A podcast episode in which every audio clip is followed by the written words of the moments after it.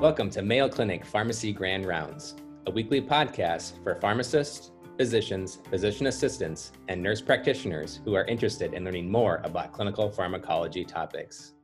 I'm your host, Garrett Schramm, Director of Pharmacy Education and Academic Affairs at Mayo Clinic. To claim pharmacology CE credit or to get a copy of presentation slides, visit ce.mayo.edu slash pharmacy podcast. The 2021 update to the American College of Rheumatology guideline for the treatment of rheumatoid arthritis demonstrates that the treatment of RA is rapidly evolving. Historically, patients with RA were treated with disease modifying anti-rheumatic drugs or DMARDs, but now there are five different classes of biologics in addition to the targeted synthetic Janus kinase or JAK inhibitors to consider. With so many treatment options, choosing appropriate therapy for RA patients becomes challenging. Today, we are joined by Dr. Chelsea Morkin, an ambulatory care pharmacist at Mayo Clinic Health System Mankato, to review the 2021 RA guidelines and the new data regarding cardiovascular concerns with JAK inhibitors, as well as to discuss the selection of pharmacotherapy that is based on patient specific factors. The word rheumatoid stems from an ancient Greek word rheuma, meaning to flow or a stream. This is because our ancient Greek counterparts believed that our rheumatoid conditions stemmed from an imbalance of fluids in the head. Since our ancient Greek times, we have learned a lot more about our rheumatoid conditions and rheumatoid arthritis, but we still have quite a bit of room for improvement when it comes to managing this disease. So hopefully by the end of the presentation today, we'll understand more about rheumatoid arthritis than our ancient Greek uh, predecessors did. Um, our learning objectives today include to explain the pathophysiology of rheumatoid arthritis, or as I will refer to it throughout the presentation as RA, to describe the literature regarding cardiovascular risks, risks with our Janus kinase inhibitors, and to recognize appropriate initial therapy based on patient-specific factors. So rheumatoid arthritis is not a very common disease. It only affects about 0.5% to 1% of Americans annually, but it does have a higher prevalence in North American and Western European countries. So it is more common in the United States. This is a genetic condition, so there are some risk factors that certain patients have that put them at a higher risk of developing RA. Our females are at a three times higher risk of developing RA than our males. Patients that are middle-aged and have a family history are also at a higher risk. We do have some modifiable risk factors as well, such as smoking and obesity that put patients at a much higher risk. RA is an immune mediated inflammatory disease, so it is affected by our immune system. And there are four specific characteristics that are hallmark of rheumatoid arthritis. So we'll see in the image below each of these four steps. The first step in RA is synovial lining hypertrophy. This is the thickening of that synovial membrane in our joints, as we can see in that first image there. This hypertrophy then leads to a synovial effusion. And a synovial effusion is the leaking of that synovial fluid into that joint space. And this synovial fluid is full of inflammatory markers, such as macrophages and cytokines leading to um, in inflammation in the joint space. This inflammation then leads to our cartilage formation inhibition, which you can see in the third um, picture down below, so our cartilage does not regrow. And then finally, this lack of cartilage and inflammation leads to bone destruction, as we can see in our last image there. Zooming into a cellular level, this is an immune mediated condition. So we have formation of antibodies, which then triggers a response in our immune system. Ultimately, this leads to the activation of our T cells. Our T cells can be activated through two different pathways. We can be activated through a B cell by CD20, an antigen, or we can be um, activated through our antigen presenting cells or APCs through a pathway called co-stimulation, which can be stimulated through our CD80 and CD86 antigens. Our activated T cells then activate our macrophages. Um, we'll see here an enzyme on the macrophage called Janus kinase. This is an enzyme that helps to phosphorylate and activate our cytokines that are released from the macrophage. Three important classes of cytokines that we will further discuss include our tumor necrosis factor and our interleukin 1 and our interleukin 6. So these cytokines are released in that synovial fluid that is in the joint space, which then leads to damage of our cartilage and our bone. So this damage from that inflammation can happen both locally and systemically. Our local symptoms include joint stiffness, tenderness and pain, and warmth. Typically, our symptoms are bilateral, so evenly affecting both sides of the body, and our smaller joints are affected first. So usually patients will have their first joints be affected in their fingers and their toes. Since this is an inflammatory condition, we can also have systemic side effects as well, including fatigue, fever, and loss of appetite. We leave RA untreated, we can get into some pretty serious complications, including Sjogren's syndrome, which is the drying of the mucous membranes, increased risk for cardiovascular disease, uveitis or eye inflammation, lung disease, osteoporosis, and vasculitis. An important distinction with our rheumatoid arthritis condition is that some people will mistake it for osteoarthritis. So I think it's important that we pull out the difference between the two diseases. So osteoarthritis is much more common in the general population, so it has a much higher incidence. This is the normal breakdown of our bones with normal wear and tear. So this is pretty common and normal with aging. This is uh, uh, described with a cartilage and bone breakdown. So this again is just that uneven wear and tear of our, of our joints. This can be either unilateral or bilateral depending on the patient and how they're wearing out their joints. And it's most importantly, um, it does not involve any sort of systemic inflammation. So this is just local symptoms. So we can see an image here that depicts the difference. We have a healthy knee joint, then there's a knee with osteoarthritis. So you can see that joint is unevenly worn. And then we can see our rheumatoid arthritis knee where there's that inflammation of the synovial fluid. So it's important to note that our rheumatoid arthritis is not a straightforward diagnosis. It's a diagnosis of exclusion. So we need to rule out other conditions before we can say that it's definite RA. So in 2010, ACR, the American College of Rheumatology, and EULAR, the European Alliance of Associations for Rheumatology, came together to create classification criteria to make the diagnosis easier. Patients can be included to use this criteria if they have more than one jo joint with synovitis or that inflammation of the synovial fluid, and their symptoms cannot be explained by another condition. So a patient that has a score greater than or equal to six out of a score of 10 would be definite RA. Patients can be diagnosed with RA with a score less than six, but it would be based off of radiographic assessment of the joints. So you can see our different criteria here for our diagnostic criteria. The first one is joint involvement. So the more small joints that you have is um, worth more points. Then they look at lab values such as our antibodies. So a positive RF or rheumatoid factor or ACPA would get you more points. We also look at our acute phase reactant or our non-specific inflammatory markers such as CRP or C-reactive protein or ESR, erythrocyte sedimentation rate. These are elevated, we get another point. And then if our duration of symptoms is more than or equal to six weeks, we also get another point. And again, we're looking for a score greater than or equal to six out of 10 for diagnosis. So this leads us into our first assessment question. Which of the following is not a factor in the pathophysiology of rheumatoid arthritis? Is it A, synovial lining hypertrophy, B, synovial effusion, C, normal with aging, or D, cartilage formation inhibition? All right, perfect. 100%, you guys have got it right. So it is C, normal with aging. This would be diagnostic of osteoarthritis, that normal wear and tear of the joints.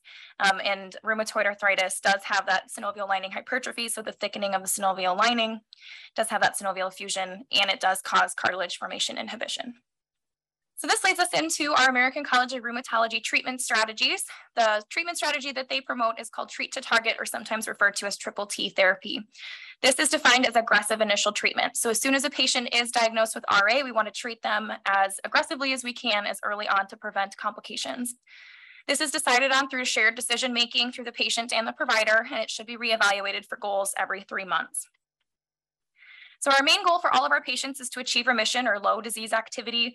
Um, achieving remission is the goal for all patients if possible. Some patients who are diagnosed at a later stage of their RA may not be likely to achieve full remission, so their goal would be low disease activity. Our definitions uh, that will be important as we decide initial therapy for our patients. Um, early RA is defined as symptoms lasting less than six months, and then established RA is defined as symptoms lasting greater than or equal to six months. So this moves us into our pharmacologic therapy. Before we choose any medication for our patients, we need to do our pre-treatment screening. And with any patient, we need to look at their specific factors. So patients that have certain comorbidities such as cardiovascular disease, lung disease, pregnancy, and breastfeeding need to be considered when choosing agents. There are some pharmacogenomic um, indicators for some of our medications. So if they're looking into using one of those medications, we would need to do a pharmacogenomic test prior, and we'll discuss those as we get to them. Route preference is very important to some of our medications are oral tablets versus a sub-Q or an IV infusion. Um, it's important also to look into our injectable agents. They are sub-Q and administered by the patient. So are they able with their disease activity to self-administer that injection or do they need help with that? Insurance coverage is also a huge thing that helps us to decide which medications we choose within a class of medications, as there may be step therapies or formularies that we have to follow. Immunization status is also important. These are immune suppressing medications. So if patients is indicated for a live vaccine, we need to give those prior to starting therapy. And level of disease activity is very important when we are choosing initial therapy for our patients. So to measure our different disease activities, there are four different categories that a patient can fall in, remission, low, moderate, or high. These are measured by patient questionnaires and different lab tests like our CRP and ESR lab measures. And now a patient would be uh, defined as having clinical improvement through a measure called ACR 20. This is a greater than 20% reduction in the number of affected joints, and there has to be a greater than 20% improvement in three out of the five following criteria. So a patient has to have improvements in their global assessment. A physician has to have improvement in global assessment. Their functional ability has to be improved, pain scores, and those inflammatory markers, ESR and CRP.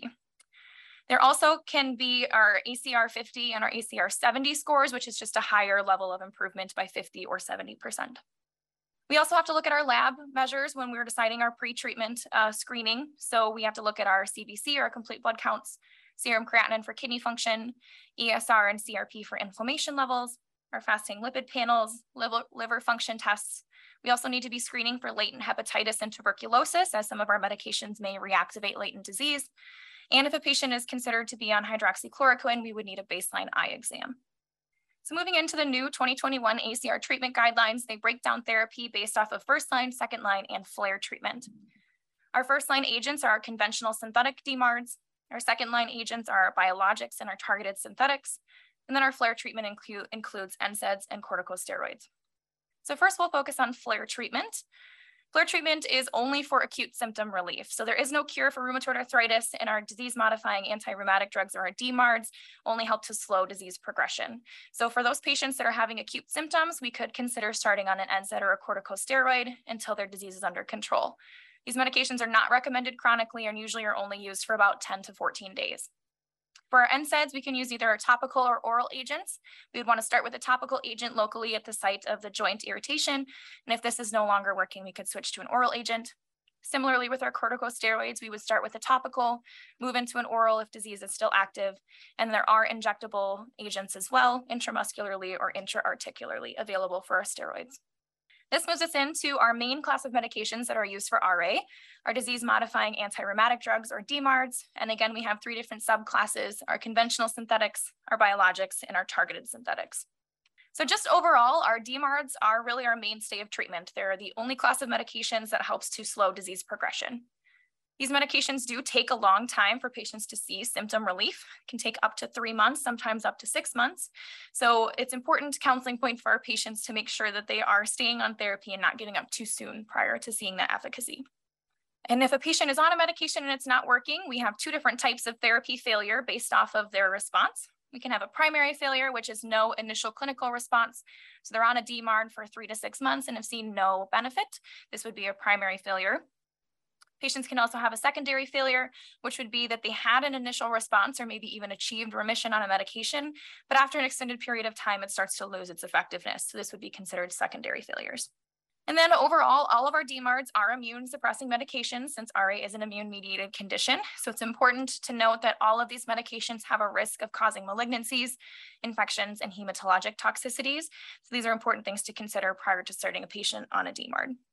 This leads us into our first class of medications, our first line treatment, which is our conventional synthetic DMARDs. We have five different agents in this class. We have methotrexate, hydroxychloroquine, leflunomide, sulfasalazine, and azathioprine. Their three-letter abbreviations are listed there. Our first medication and our most commonly used is methotrexate. This is our gold standard treatment first-line medication for rheumatoid arthritis. It is a dihydrofolate reductase inhibitor. It's available in a variety of dosage forms, oral tablets, sub-Q injections, and intramuscular injections. And I'll draw your attention to our dosing here because this is very important for methotrexate. For rheumatoid arthritis, this can be dosed 7.5 to 25 milligrams once weekly. And if you remember anything from the discussion today, that we never use methotrexate once daily for our rheumatoid conditions. This can potentially be fatal for our patients. We only want to use methotrexate once daily if it's for an oncology indication. So we never use it once daily for RA. Some other things that are important to consider with our methotrexate is it does work on folic acid. So we do need to be supplementing our patients with a supplement of folic acid, one milligram daily or five milligrams given the day after that weekly methotrexate dose. We do happen to have an overdose of methotrexate, leucovorin can be used for overdose treatment. Now, the reason that we never want to give it daily is because methotrexate has a myriad of black box warnings, including severe adverse reactions, hypersensitivity, it's teratogenic, so we don't use it in pregnancy, can cause severe or maybe fatal bone marrow suppression, renal impairment and hepatotoxicity, pneumonitis, GI toxicity, secondary malignancies, dermatologic toxicities such as Stevens-Johnson syndrome or toxic epidermal necrolysis, and opportunistic infections because it has so many black box warnings and things we need to be monitoring for, does have a very strict monitoring plan. So we want to be monitoring our CBCs, our LFTs, and our serum creatinine earlier on as we're initiating therapy. So the first three months of therapy, we want to be repeating these labs every two to four weeks. After they're on the medication for about three to six months, we can extend this interval to eight to 12 weeks. Then after six months, we can repeat labs every 12 weeks. Our next most common medication in our conventional synthetic DMARDs is hydroxychloroquine. This is an anti-malarial drug, so the mechanism of action is unknown for RA. We don't know why it works. We just know that it does. This is an oral tablet that can be given daily or twice daily. This is the preferred medication in pregnancy and breastfeeding. So if you have a patient that is pregnant or wishes to become pregnant, this would be our preferred agent. Interestingly, it does have a pharmacogenomic indicator for a G6PD deficiency, although we don't test this in all of our patients prior to starting therapy. Patients with a G6PD deficiency are at a higher risk of having anemia with the medication, but we really only test for this if they happen to have anemia while on therapy, so we can rule out any other causes of the anemia. And then we do need to have follow-up yearly eye exams, and this is because hydroxychloroquine can cause retinal toxicity and vision loss. So we need to be monitoring our eye exams at least yearly. Other warnings and precautions include cardiomyopathies, arrhythmias such as QT prolongation, or dermatologic toxicities like SJS or TEN, worsening psoriasis. So if a patient has concomitant psoriasis with their RA, we would avoid hydroxychloroquine. Can cause myopathies and neuropathies, psychiatric reactions such as increased suicidal ideation, and has a risk for hypoglycemia. So we would use it in caution in our diabetic patients. Some of our other medications in our conventional synthetic DMARD class are less commonly used, so we'll talk about the last three here. Um, is a pyrimidine synthesis inhibitor. It isn't available as an oral tablet and requires a loading dose and a maintenance dose. Um, it has this loading dose because the medication has a very long half-life. It's anywhere from 18 to 19 days. However, it does undergo enterohepatic recycling, so it can stay in our body for up to one to two years. So it lasts a very long time. Because it stays in our body for so long, we can use what we call an accelerated elimination procedure. So we can use either cholestyramine or activated charcoal um, for 11 days to get the leflunomide out of our system quicker. It does have a couple of black box warnings for pregnancy and is also hepatotoxic. And it has warnings and precautions for dermatologic toxicities, peripheral neuropathies, interstitial lung disease, and hypertension. And our monitoring here is the same as methotrexate, so more often earlier on in our treatment. Our next agent is sulfasalazine. Um, the active form of this drug is 5-amino salicylic acid, so it is a salicylate that works on inflammation. It is dosed um, oral delayed release tablets once daily. This is really reserved for those patients that don't respond to other salicylate or NSAID therapies, so it's not generally used um, as one of our first line agents. It is safe in pregnancy, so if we can't use hydroxychloroquine for a patient that is pregnant or breastfeeding, we could consider sulfasalazine. And one important counseling point is that it stains everything orange. So the tablets themselves and um, any bodily fluids in a patient that is taking sulfasalazine. So if a patient wears contacts or is sweating, um, it can stain contact lenses and clothes. There is no black box warning for sulfasalazine, but it is a sulfa medication. So any patients that have a sulfa allergy, we would avoid the medication. It can cause intestinal and urinary obstructions, neuromuscular toxicities, and is recommended to avoid in patients that have hepatic and renal impairment. Our monitoring here is the same as methotrexate. Our last conventional synthetic DMARD is azathioprine. This is a purine synthesis inhibitor and is a oral tablet, but it is a weight-based dose. This is a medication that requires genetic testing prior to starting therapy. We would want to test for TPMT and NUDT15 deficiency. Patients with these deficiencies may develop life-threatening myelosuppression, so we want to be testing for these deficiencies prior to therapy. There is a black box warning for malignancy. We would not want to use it in a patient that is pregnant. And our monitoring here is a little bit different. We would want to be monitoring those CBCs one to two weeks after initiation and any dose change, and then every one to three months thereafter, and monitor LFTs every six to eight weeks. So the ACR guidelines for our conventional synthetics for our DMARD naive patients, so a patient who's not been on a DMARD, is broken down by disease activity. So if a patient has moderate or severe disease, we would always use methotrexate first. And if they have low disease activity, we would consider hydroxychloroquine first. And then we would, if the patient could not be on hydroxychloroquine, we could use sulfasalazine, methotrexate, or leflunomide. If a patient has a failure to one of their initial monotherapies of a conventional synthetic DMARD, the guidelines recommend dual or triple therapy, which would be a combination of any of our conventional agents. This is no longer recommended due to having newer and better agents, and the combination of these medications is usually poorly tolerated and has lots of side effects. So our first class of our newer agents includes our biologic DMARDs. There are five subclasses of our biologics, including tumor necrosis factor alpha inhibitors, interleukin inhibitors, including interleukin 1 and interleukin 6, our selective T cell co-stimulation blocker, and our anti-CD20. So looking at a cellular level again, we can highlight our tumor necrosis factors. There are five agents in this family. Our first agent and our most common TNF inhibitor is adalimumab or Humira. This is a sub-Q injection every two weeks that can be self-administered by the patient. Certolizumab or Cimzia, also a sub-Q injection, and this is our preferred biologic in pregnancy. Etanercept or Enbrel, this is a sub-Q injection one or one to two times weekly, so this is a little bit more often than our first two agents. Interestingly, this you'll notice that etanercept does not end in that monoclonal antibody MAB ending. This is because it is a monoclonal antibody fragment, so it's just a piece of the antibody. This was designed this way to potentially avoid increased risk for hypersensitivity reactions in patients. Our next agent is golimumab or Simponi. This can be given as an IV infusion or a sub-Q injection once a month. And our last TNF is infliximab or Remicade. This is only given as an IV infusion. Um, it's important to point out that Simponi and Remicade are only indicated in patients that are using it in combination with methotrexate. Um, and if the patient has a failure to methotrexate or a contraindication, we would choose a different TNF alpha inhibitor. Our black box warnings for our TNFs include malignancy and serious infections, also has warnings for injection site reactions, and is not recommended in our patients that have heart failure or demyelinating diseases such as MS. So in a 2009 meta-analysis that looked at six different Cochrane reviews, they compared the three available TNFs on the market for efficacy and safety. So they included adalimumab or Humira, Enbrel or etanercept, and then Remicade or infliximab. You notice they did not include golimumab or certolizumab because these had not been FDA approved yet and are our newer agents. So for efficacy, they found there was no statistical difference between the three agents, and they measured this using that ACR 50. And remember, this is a 50% improvement rather than the standard 20% improvement. But for safety, they did find that etanercept was statistically better. So they found there were less withdrawals from the trials due to adverse effects, and you can see the confidence intervals listed below. This was hypothesized to be because it is a monoclonal antibody fragment, so there are less risk of having those um, hypersensitivity reactions. So if we break it down to a cellular level, again, for our next class of medications are our interleukin inhibitors, including anakinra, tocilizumab, and sarilizumab.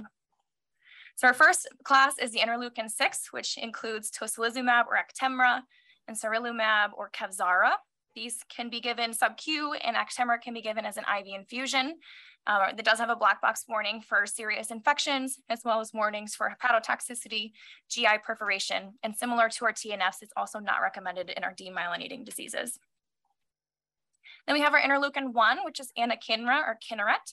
This is a sub-Q injection given once daily, and it's recommended to be taken at the same time every day. So for patients that struggle with adherence or don't like to give injections, this medication is not preferred in those types of patients. It's also not recommended in patients that have asthma or impaired renal function. Our next class of medications is our co-stimulation blocker abatacept. And this uh, brand name is Orencia. This can be given as either an IV infusion or a sub-Q injection. And if a patient requires a quicker onset, we can also give an IV loading dose for a sub-Q injection. Does have a warning for patients that have COPD and is not recommended in those patients. And then our last biologic agent is our anti-CD20, rituximab or Rituxan. This is only given as an IV infusion, given every two weeks for the first two doses, and then can be spaced out to every 24 weeks. This agent is only considered for last line treatment because um, it does have a very long list of potential side effects. So we only want to use this after we have failed methotrexate and a TNF inhibitor. So we can see it does have a long list of black box warnings as well.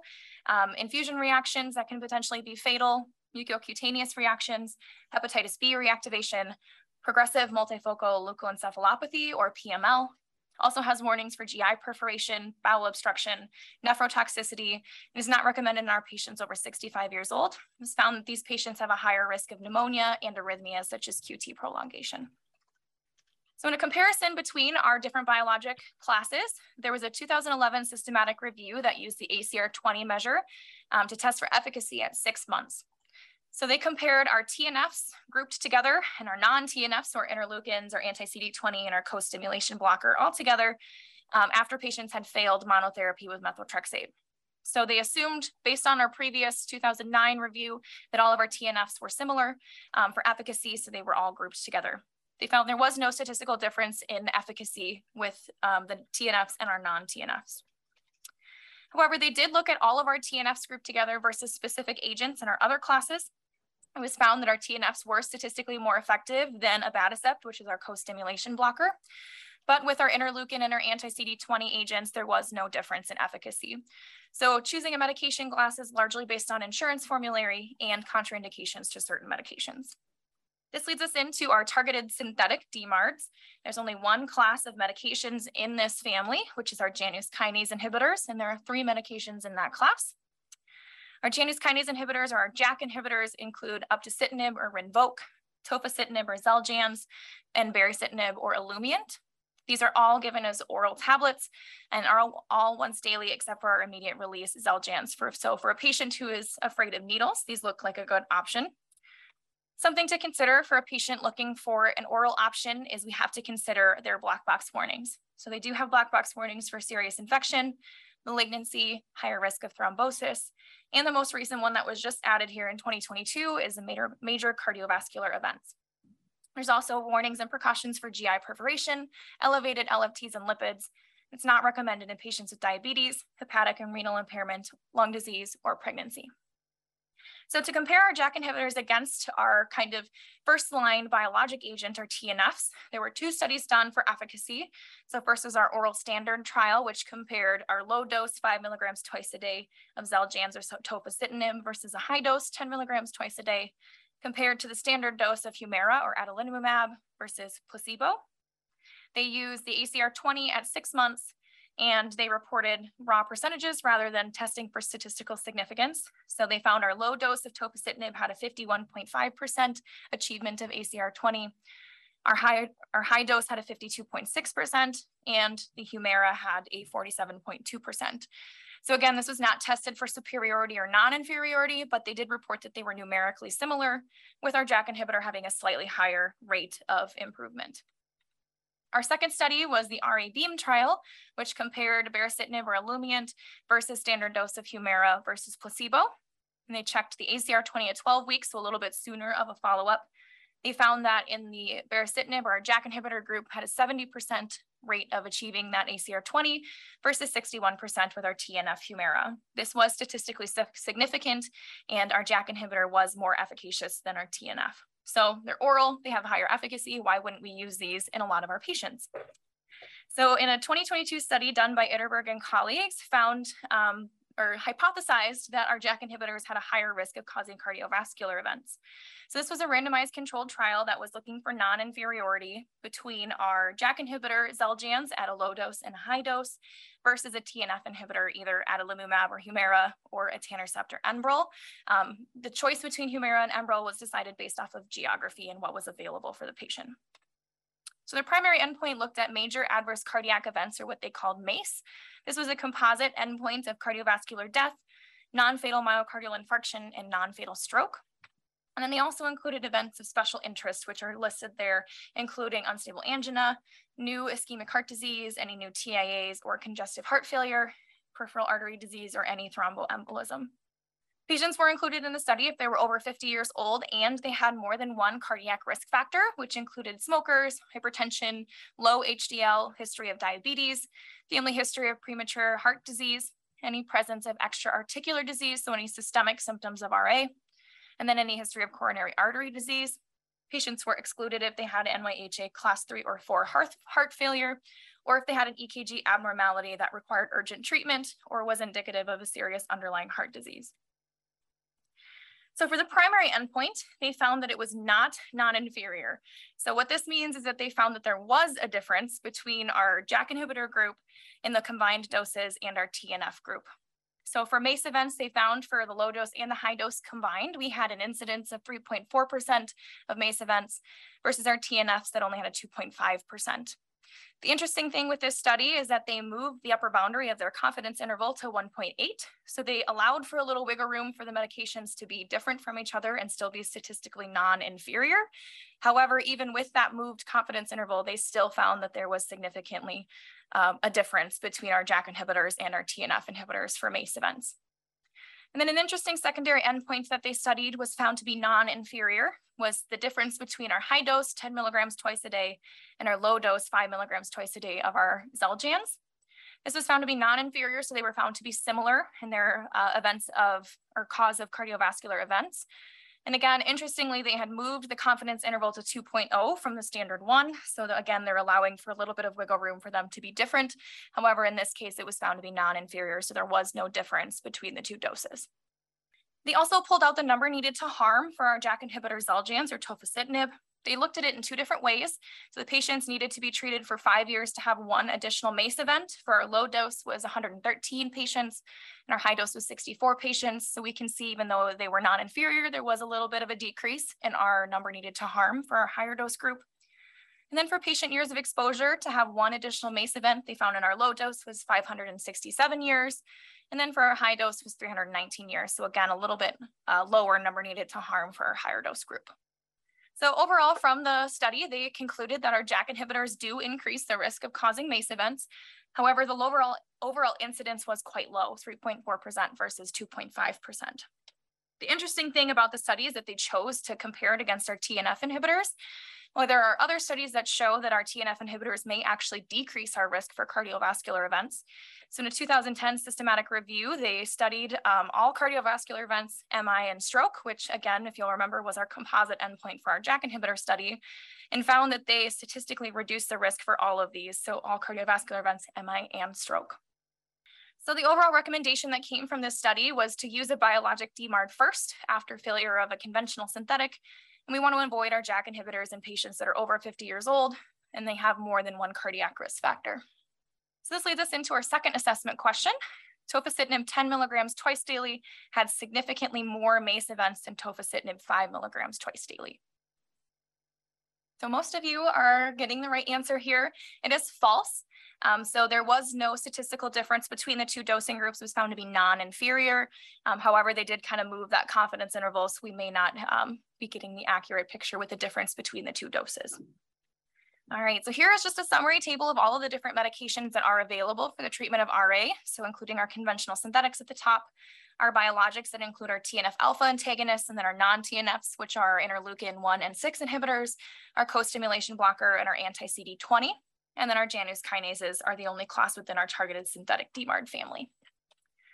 So again, bringing it back to the cellular level, we'll see that we have classes of medications that kind of fit into every step along the pathway anywhere from starting with our antibodies all the way down to the cytokine level. So this brings us into how do we choose treatment for our patients.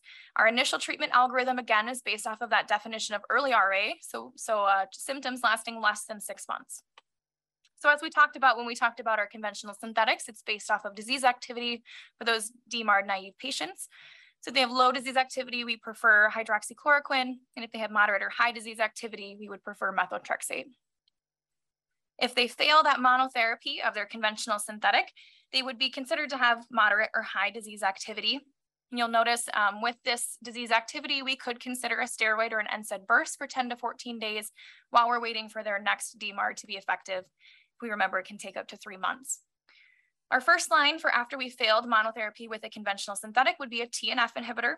If they can't use a TNF inhibitor, we would use a non-TNF biologic, including our interleukins or anti-CD20 uh, or our uh, co-stimulation blocker.